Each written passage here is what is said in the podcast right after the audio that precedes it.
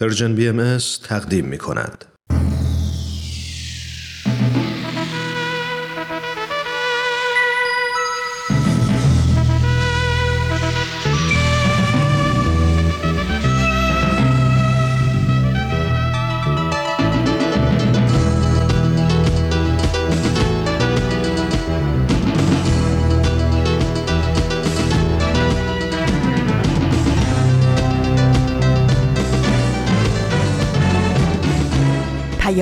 دوست.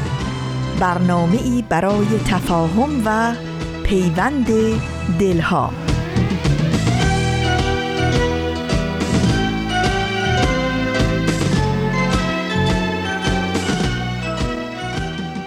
درود صمیمانه ما از کرانه های دور و نزدیک به یکایک شما شنوندگان عزیز رادیو پیام دوست.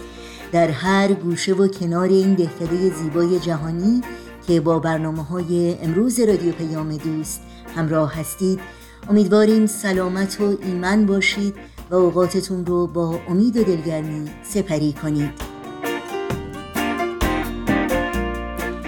نوشین هستم و همراه با بهنام پریسا و دیگر همکارانم پیام دوست امروز رو تقدیم شما می‌کنیم. شنبه چهارم مرداد ماه از تابستان 1399 خورشیدی برابر با 25 ماه ژوئیه 2020 میلادی رو پیش رو داریم. چشمه خورشید و ورقی از خاطرات و کلمات مکنونه بخش هایی هستند که در این پیام دوست خواهید شنید. امیدوارم در طی ساعت پیش رو از همراهی با این برنامه ها لذت ببرید.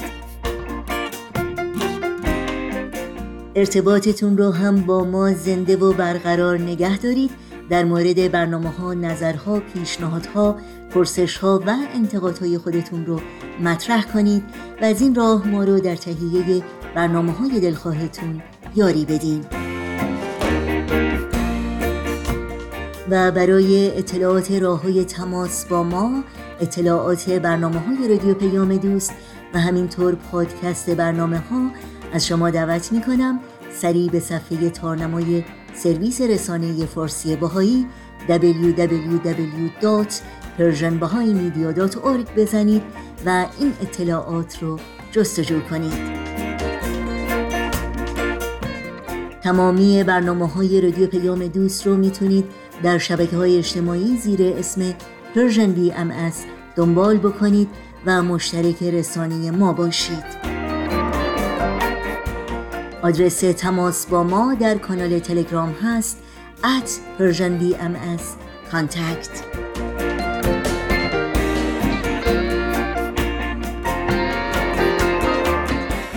این صدا صدای رادیو پیام دوست با برنامه های این شنبه ما همراه باشید.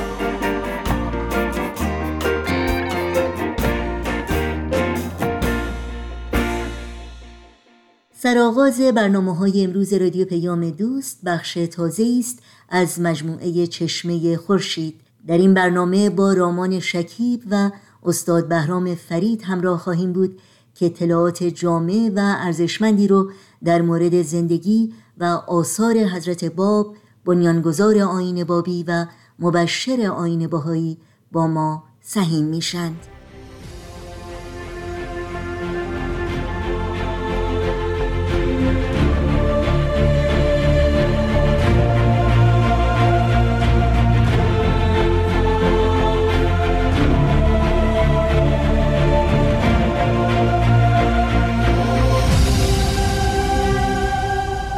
چشمه خورشید. نگاهی به آثار حضرت باب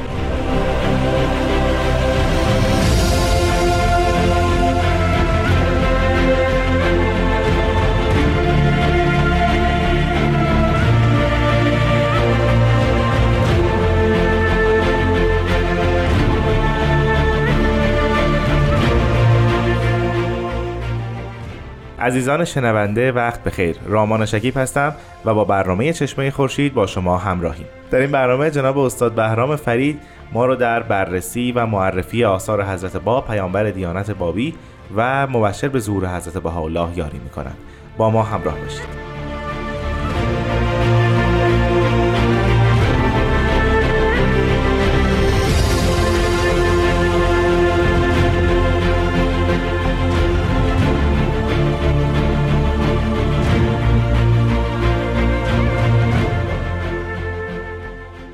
جناب فرید هفته دیگر گذشت و باز هم شما رو در کمال مسرت در برنامه چشمه خورشید می‌بینیم.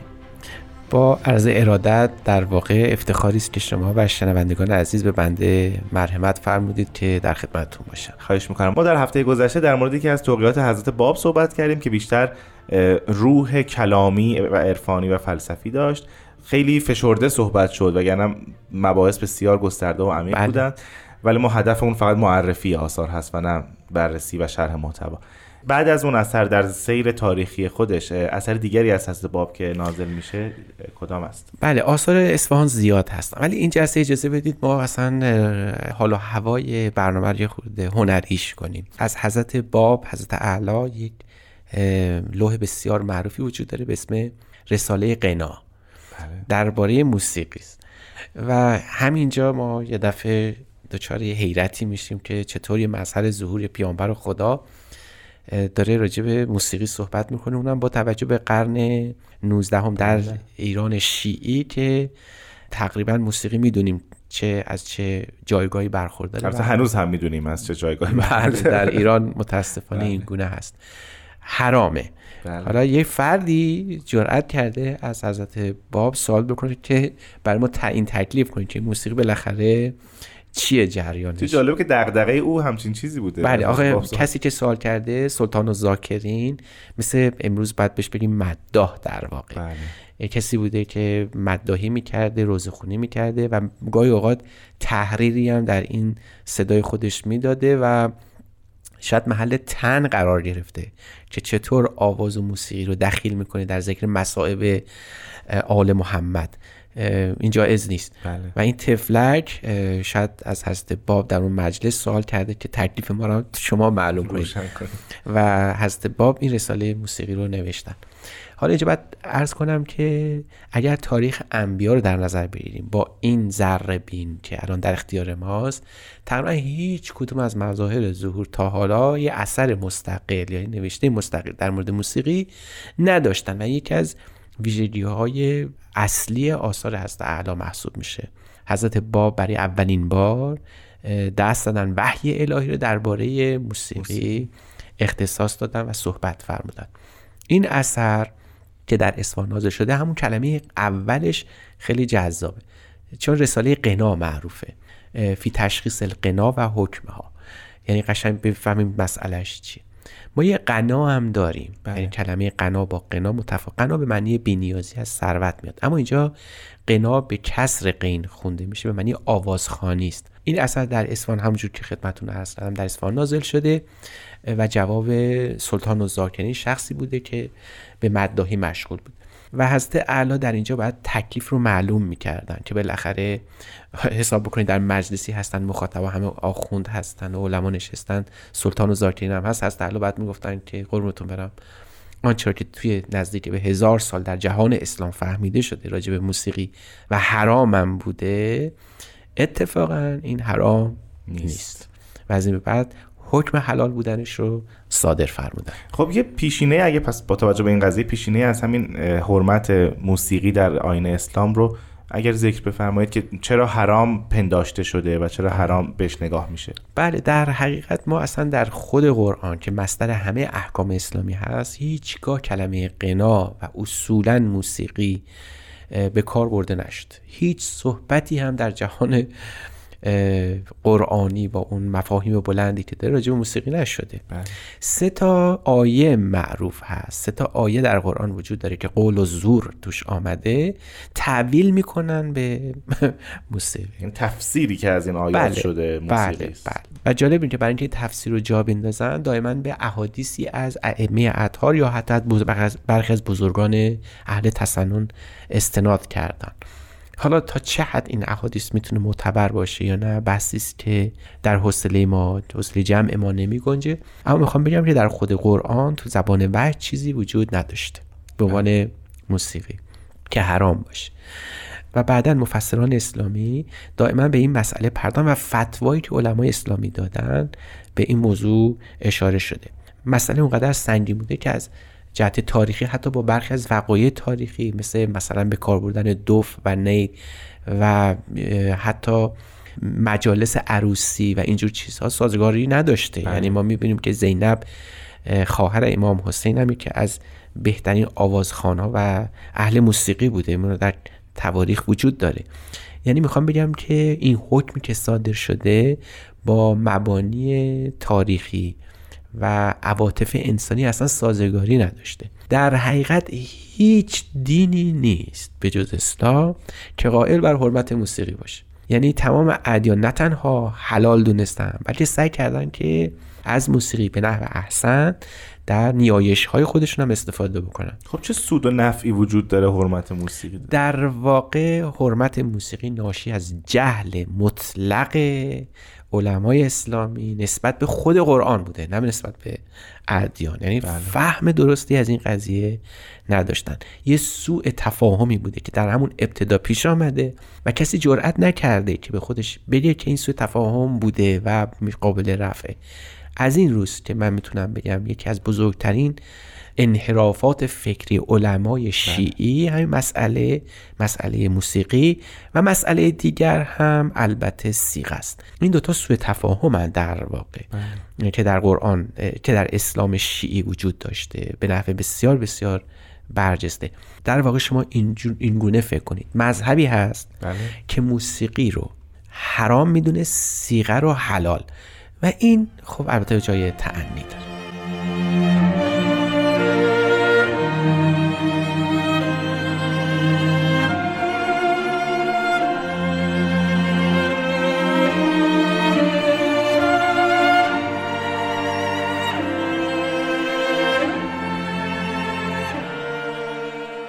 شنوندگان عزیز به برنامه چشمه خورشید گوش می‌دید. جناب فرید در مورد توقیه قنا صحبت می‌کنیم در این برنامه. خیلی برای من شاید سواله که در جمع علما وقتی از باب حکم به حلال بودن موسیقی میدن حالا ما اول باید راجع مت صحبت کنیم ولی این این واقعه هم اگه تو در تاریخ هست ذکر بفرمایید که چه واکنشی در جمع علما و بعد از نزول این توقی در شهر اصفهان رخ میده؟ شاید هم یکی از عواملی بوده که باعث اون شورش های بین علما نسبت به حضرت اعلی شد و معتمد الدوله بالاخره حضرت اعلی رو از چنگ علما نجات داد. بله. یه چند ماهی در اختفا ایشون رو در جمع خودش حفاظت می‌کرد. اما برگردیم به مسئله قنا و اینکه حضرت اعلی حضرت باب در حقیقت مسئله حرمت موسیقی رو با نوع آسیب شناسی او مطرح کردن. یعنی مطلق موسیقی حلاله.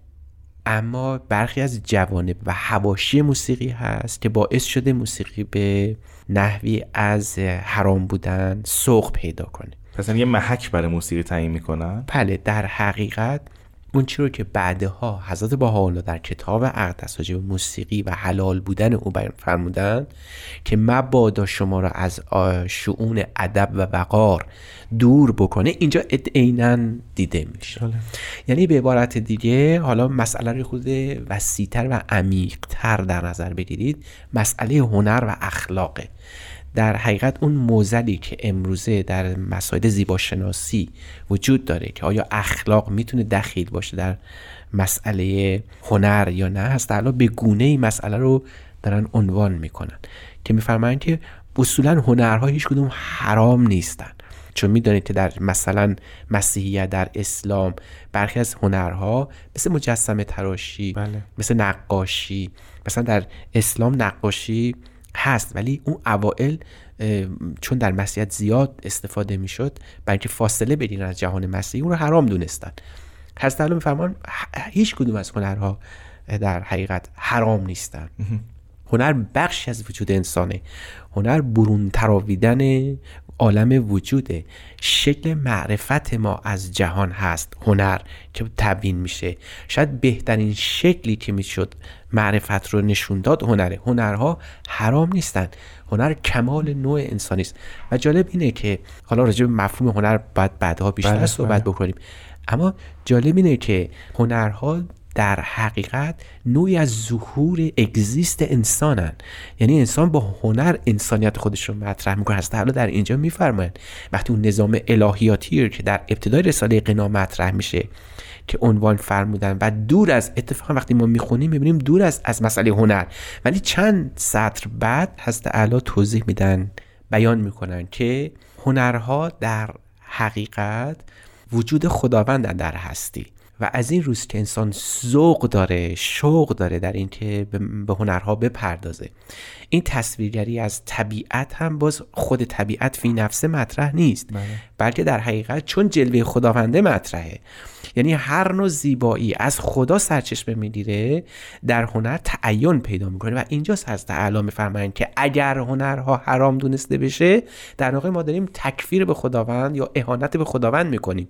چون خداوند جمال داره زیبایی داره و عاشق زیباییش همونطور که در اون حدیث بسیار معروف ان الله جمیل و یحب الجمال عنوان شده بوده. خدا زیبا زیبایی رو هم دوست, دوست میداره. حالا تلقی بسیار سطحی از این قضیه می‌کنیم.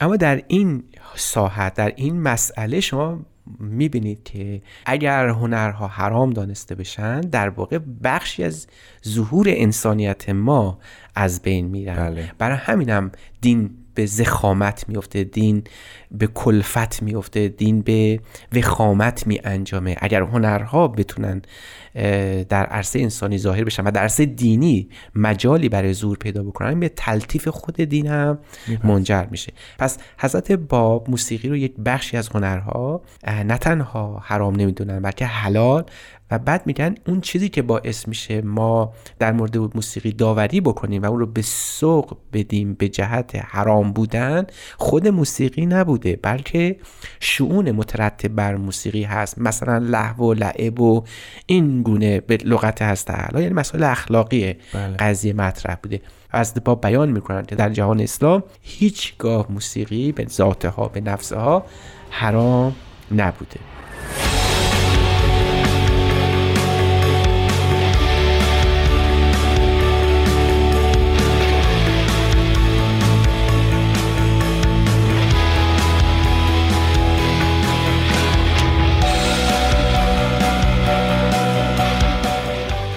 عزیزان شنونده به برنامه چشمه خورشید گوش می‌دید. ما در این برنامه در مورد نظرگاه حضرت باب در مورد موسیقی و هنرها صحبت می‌کنیم. جناب فرید من بازم دوست دارم برگردم تو اون جمع. بله. توی اون جمع با توجه به این حرف بسیار نوعی که داره گفته میشه و خیلی واضح داره این حرف زده میشه آیا موازی که اینجا داره از باب دارن ذکر میفرمایند تازگی داشته برای افرادی که اونجا بودند؟ یا نه مسوق به سابقه بوده و اینها پاسخهایی در ذهن خودشون شاید براش داشتن. بله. اینجا نوعی از ساختار شکنی به تعبیر امروزی ها در این اثر دیده میشه. به این معنا که حضرت باب این اثر رو به فارسی مرقوم فرمودن. بله. درست در جایی که خطبه رو تماما عربی و در یک زبان عربی بسیار بسیار حرفه‌ای این رو مطرح کردن در عین حال پیکری اصلی توقی نوشته و این لوح معروف به فارسی است. یعنی برخلاف بسیاری از آثار دیگه ایشون که در اصفهان نازل میشه و همه عربی هست اینجا هست. حالا چون راجع به هنر دارن صحبت می‌کنن از زبان فارسی استفاده کردن. چرا؟ برای اینکه بگن که شاید به این خاطر بوده که به نوعی نشون بدن زبان فارسی در شعر شاید بسیار بسیار پخته تر از زبان عربی بوده. و شعر می‌دانید خواهر اصلی یا خواهر ناتنی در واقع موسیقی است. بله. این تلقی رو باید داشته باشیم. یعنی می‌خواستم به ما یاد بدن که نترسیم از این نوع تفاوت یا دیگر اندیشی تفاوت بینی در مسئله هنرها. از طرف دیگه این اثر در اصفهان نازل میشه و در خود اثر می‌فهمن که این اشخاصی که در اصفهان زندگی کردن پیرو یه مکتبی به اسم مکتب فلسفه ملا صدرایی در اصفهان هستند که یکی از بزرگترین شخصیت های این مکتب اصفهان یعنی ملا محسن فیض کاشانی هم راجع به حلال بودن موسیقی حرف زده و یگانه ف... یگانه عالم دینی در کل جهان اسلام که جرأت کرده بیان بکنه مسئله رو که موسیقی می‌تونه جنبه های حلال بودن هم داشته باشه اتفاقا از یک کاشی برآمده. یک فردی اهل کاشان که در اصفهان زندگی می‌کرده و داماد ملا صدراست یعنی ملا محسن فیض کاشانی. او توضیح میده که برای اولین بار که ما نمی‌تونیم موسیقی رو به ذات با این سفت و سختی با این سلبیت ذهنی حرام بدونیم. بله. بلکه شاید در برخی از مسائل بشه او رو حلال دونست. هست الان فرمان که پس تعجب نکنید اگر من هم به شما میگم که موسیقی حلاله چون شما سابقه ذهنیتون حداقل یه شخصیت وجود داشته. و از این رو مولا محسن رو در یک عنوان بسیار بسیار جذابی برای ما برای او طلب رحمت و مغفرت هم می‌کنن. درست در جایی که ملا محسن وابسته به مکتب ملا صدرایی هست و در بسیاری از مسائل هست الان نقد تند و تیز نسبت به ملا صدرا و ملا محسن روا دونستن بخصوص در مکتب شیخی خیلی بارزه. اما در اینجا ببینید چقدر منصفانه هیکل مبارک حضرت باب بیان مطلب فرمودن. فرمان درسته که ما خیلی از مسائلش ممکن اشتباه کرده باشه ولی در این مسئله الحق و الانصاف رأی ثوابی رو در خودش از خودش صادر کرده. جناب فریدی نکته برای من خیلی جذابه حضرت باب حکم حلالیت موسیقی و هنرها میدن و همین رویه در آثار حضرت بهاءالله در کتاب مستطاب اقدس و سایر آثار بزرگان دیانت بهایی هم وجود داره که اصلا تشویق می‌کنن به یادگیری موسیقی و بله. انجام اون و بله. اجراش یعنی اگر صرفا همین مسئله رو به عنوان بزرگترین شاخص یا تمایز دیانت بابی باهایی از جهان اسلام بگیرید به نظر من کفایت می‌کنه این که از تعالی با این سراحت و با این آسیب شناسی مفاهیم معرفتی وارد مسئله شدن. ببینید به این جمله در عین رساله قنا توجه بفرمایید. فما اصل حرمت سود آنچه از احادیث ظاهر می شود به علت شعونات آن است که اهل فجور و قی استعمال می کنند و الا هرگاه علت معاصی نگردد و از جهت شجره انیت خارج نگردد منعی در شریعت وارد نشده. یعنی مسئله مسئله اخلاقه مسئله بله. مسئله ذات موسیقی یا هنرها نیستند بعدا در کتاب اقدس هم هست بالا این بیان رو میفرمایند که اگرچه عربی است اما مجبوریم برای بیان مطلب ادا کنیم. انا حللنا لکم اسقاء الاسوات و نغمات ایاکم ان یخرجکم ان حد الادب. افرهو به فرح اسمی العظم یعنی ما برای شما موسیقی رو حلال دونستیم نغمات رو هم همینطور. ولی مواظب باشید که این این حلالیت شما رو از حد ادب خارج نکنه شاد باشید. اونم به شادی که بزرگ جهان برای شما تصویر کرده. در حقیقت میشه گفت که موسیقی به جهت شادمانی و ارتقاء روح انسان ساخته شده بله. پرداخته شده. بله. جهان جز موسیقی نیست. این چیزی بود که هرکلیتوس گفته بود. جهان رو به صورت یک نقمه زیبا دونسته که خداوند سراینده اوست. برای چگونه می شود جهانی با این قایت هماهنگی نظم و ریتم می‌تونه حرام باشه. حلال بودن موسیقی بر مقام انسان افزوده. خیلی ممنونم از شما جناب استاد بهرام فرید که این هفته هم وقتتون رو در اختیار ما گذاشتید. من فکر می‌کنم از جلسه بعد در مورد آثاری صحبت می‌کنیم که خارج از اصفهان نازل شدن بله در خدمتتون خواهم بود. بسیار ممنونم از شما. شنوندگان عزیز سپاسگزارم که با ما همراه بودید. تا هفته آینده خدا نگهدار.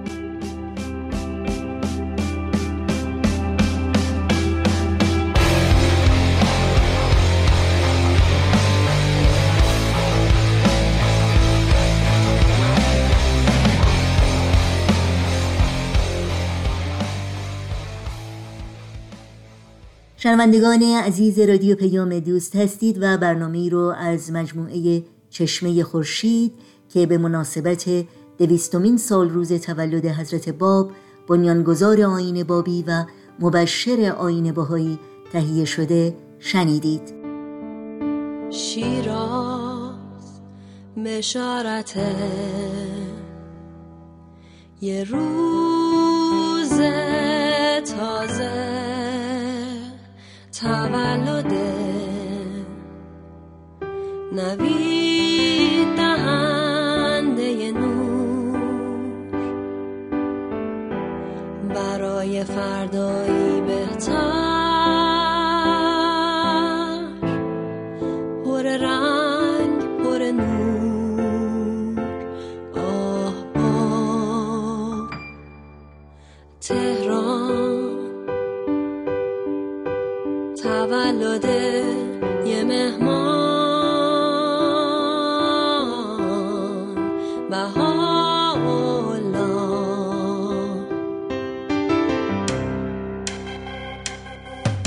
یه معمار که می‌سازه رویا. یه راهی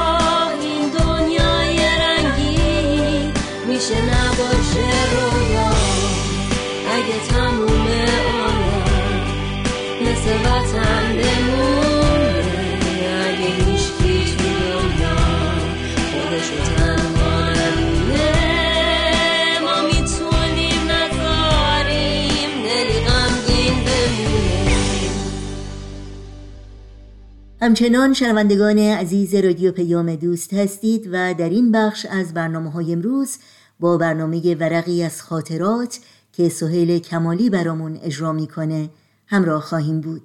ورقی از خاطرات. شما می‌تونید بخش های مختلف این برنامه رو در تارنما، شبکه های اجتماعی یا تلگرام Persian BMS دنبال بکنید.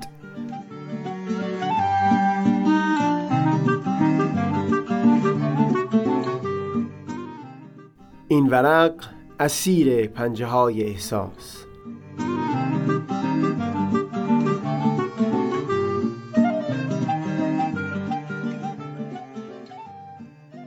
شاید یکی از بخش ها در متون آین بهایی که من پیشترها نمی‌تونستم اونها رو فهم بکنم اون جاها بود که از آدمیان می‌خواست تا احساس و عاطفه ای رو که در جانشون لانه کرده تغییر بدن. به راستی بدانید قلبی که در آن شاعبه حسد باقی باشد. البته به جبروت باقی من در نیاید و از ملکوت تقدیس من رواه قدس نشنود. و یا بیاناتی که من می‌کرد حس نفرت و کینه و حتی سردی و بیتفاوتی نسبت به آدمیان رو. این رو به خوبی فهم می کردم که میشه با اراده اخلاقی خیشتن رو من کرد از اینکه بر اساس اون حسادت یا نفرت رفتاری از آدم سر بزنه. اما فهم همچو بیاناتی برای من دشوار بود از این لحاظ که در نظر من آدمی اسیر پنجه های احساس بود نه اینکه توان مراقبت اونها رو داشته باشه. وقتی از کسی دل سرد شدی خب دل سرد شدی. چه می‌تونی بکنی؟ چندین سال پیش در دفترم در مورد رخداد جریانی می نوشتم که امکان به دست آوردن بینشی برای اندیشیدن به این مسئله رو برای من هموار کرد. دوستی که این تجربه رو لمس کرده بود اونقدر به من نزدیک بود که گویی تک تک این حرفا رو خود من تجربه کردم.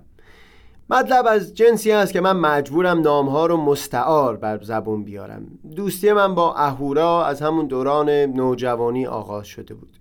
چند وقتی بود احساس می کردم در جمعهایی که او هست خبری از اون دوست دیگرش مانی نیست. همیشه اینطور بود که اگر در جمعی حضور داشت حتما مانی رو هم خبر می کرد شخصیت اهورا بود که بیشتر افراد دوستش داشتن. احترام همه رو حفظ می کرد از خردسال و بزرگسال پر بود از انرژی.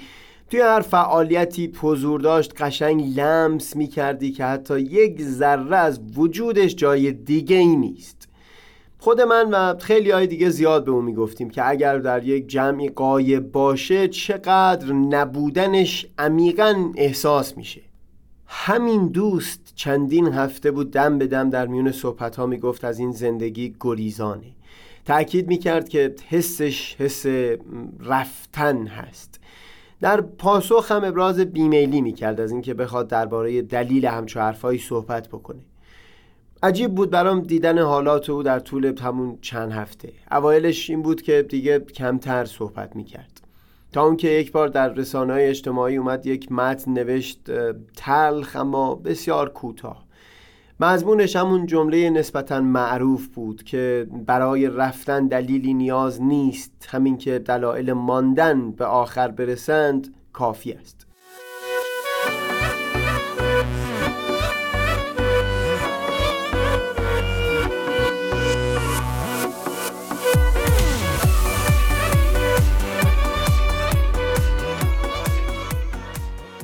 من اون موقع بود که حس کردم حتی اگر رفتار من دخالت کردن در حریم خصوصی او تلقی بشه قدری بیشتر اصرار بکنم تا صحبت بکنه به حال آخرش لب به سخن باز کرد یکی از دوستای بسیار بسیار نزدیک به او کمی مونده به جشن عروسی نامزدیش رو به هم زده بود. اهورا به خاطر احترامی که به تریم خصوصی افراد میگذاشت هرگز از او در این باره نپرسیده بود. این چند وقت اخیر نامزد همون دوست مانی. در صحبتهایی که با اهورا داشت بی هیچ گونه بی احترامی درباره بی انصافی های نابخشودنی مانی درد دل کرده بود با اهورا. اهورا اینطور تعریف کرد که اون خانم با احترام کامل سخن می‌گفت و حتی یک توهین بر زبون نیاورد. این نبود که فقط از سر خشم و کینه اون حرفا رو بزنه. بعد گفت تو من رو می‌شناسی. همواره توی زندگیم سعی کردم مسائل رو از دریچه چشم افراد ببینم نه اینکه فقط دیدگاه خودم رو لحاظ بکنم. بعد گفت که در مورد بسیاری از حرفای اون خانم من به او هم نشان دادم که قضیه رو میشه جور دیگری هم بهش نگاه کرد. اما اون بزرگترین بیانصافی رو چهار روز تمام تلاش کردم تا تنها یک راه فقط یک راه برای توجیهش پیدا بکنم. نشد که نشد که نشد. وقتی چهره یک دوست یازده ساله اینطور باشه چطور می‌تونم به کسای دیگه اعتماد بکنم؟ چطور می‌تونم همین خود تو رو دوست خودم بدونم؟ دلزدگی او به اینجا رسیده بود که نام اون دوست رو بر زبون نمی آورد فقط با اشاره در موردش سخن می گفت سر اینکه اون بیانصافی بزرگ رو با من هم در میون بگذاره به هیچ وجه اصرار نکردم. اما سر یک چیز زیاد پافشاری کردم. اینکه انصاف حکم می‌کنه قبل از اینکه این همه احساسات منفی رو نسبت به اون دوست در دل خودت راه بدی به او اجازه بدی تا روایت خودش از این جریان رو تعریف بکنه. دغدغه اهورا این بود که نمی‌خواست با اون دوست از اینکه اون خانم این صحبت ها رو باش در میون گذاشته چیزی بگه. در این باره چندین ساعت صحبت کردیم و بالاخره یک راهی پیدا کردیم که او بتونه بدون به وجود اومدن این مشکل صحبتی با اون دوست داشته باشه و روایت او را هم در این حال بشنوه.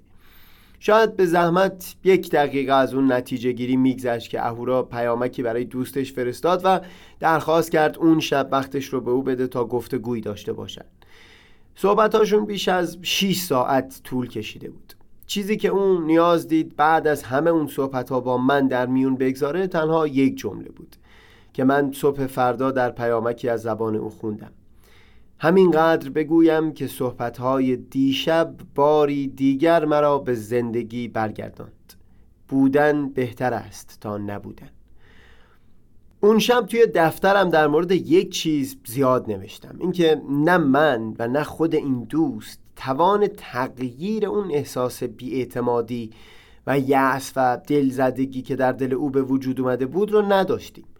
چیزی که اون احساس رو در دل اهورا به وجود آورده بود یک شناخت بود. و چیزی که تونست اون احساس رو تغییر بده باز هم شناخت اینطور به نظرم می‌رسه که در بن هر احساسی یک شناختی نهفته است که اگر بنا هست راهی برای تغییر اون احساس در میون باشه کلید اون رو باید در تغییر همون شناخت جستجو کرد.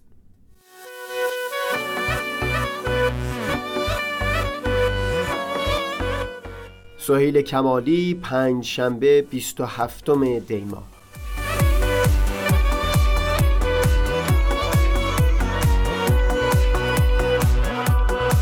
باز آمدی ای آشنا تا مرز شادی پر بگیرم.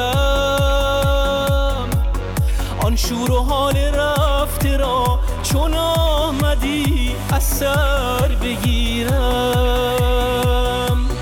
باز آمدی ای آشنا تا مرز شادی پر بگیرم.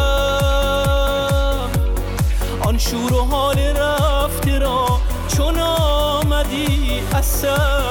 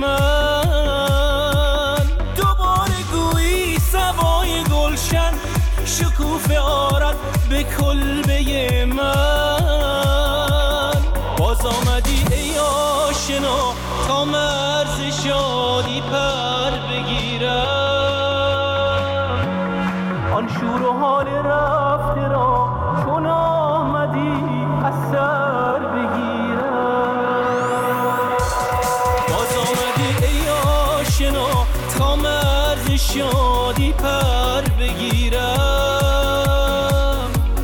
آن شور و حال رفته را چون آمدی اثر بگیرم.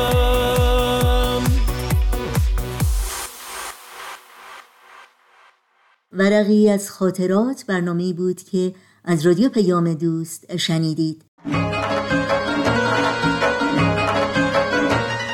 سربلندی ایران آیا شعاری است در بازی های سیاسی؟ آرزویی است نشدنی برای هر ایرانی یا هدفی است مشترک که می توان به آن دست یافت؟ پرتو و سمیه دو دوست از دو دین مختلف به دنبال پاسخ یک پرسش اساسی هند. برای رسیدن به سربلندی ایران از کدامین راه باید رفت؟ سربلندی ایران. هر سه شنبه از رادیو پیام دوست.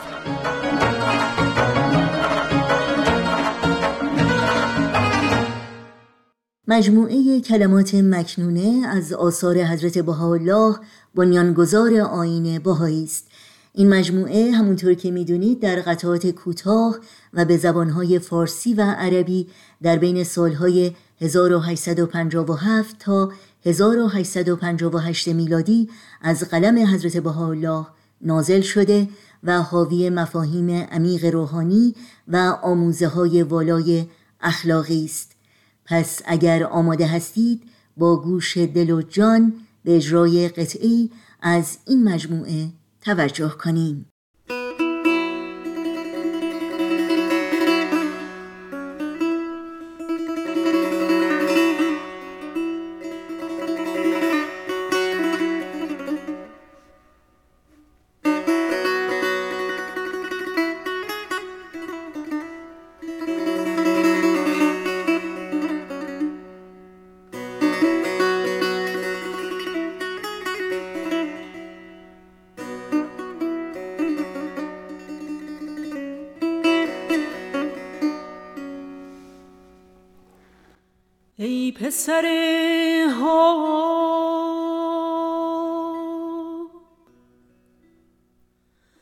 از تو تا رف رف امتناع غار و صدره ارتفاع عشق قدمی فاصله. قدم اول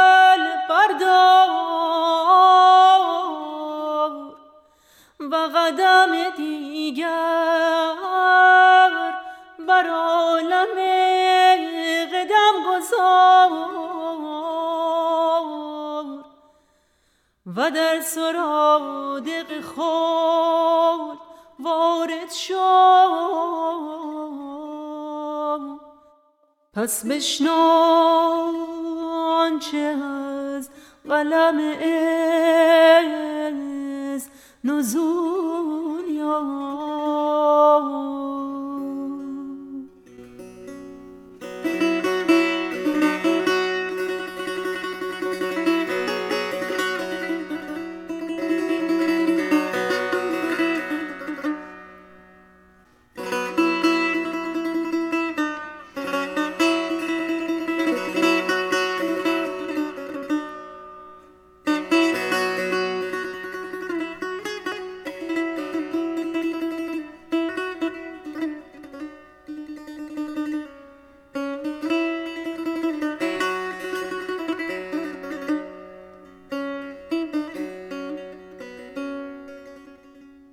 وقت وقت خداحافظی است چرا که برنامه های این شنبه ما هم در همین جا به پایان می‌رسه. همراه با بهنام مسئول فنی پریساوی راستار و تنظیم کننده پیام دوست امروز و البته تمامی همکارانمون در بخش تولید رادیو پیام دوست از همراهی شما بی نهایت سپاس گذاریم و همگی شما رو به خدا میسپاریم. تا روزی دیگر و برنامه دیگر شاد و پاینده و پیروز باشید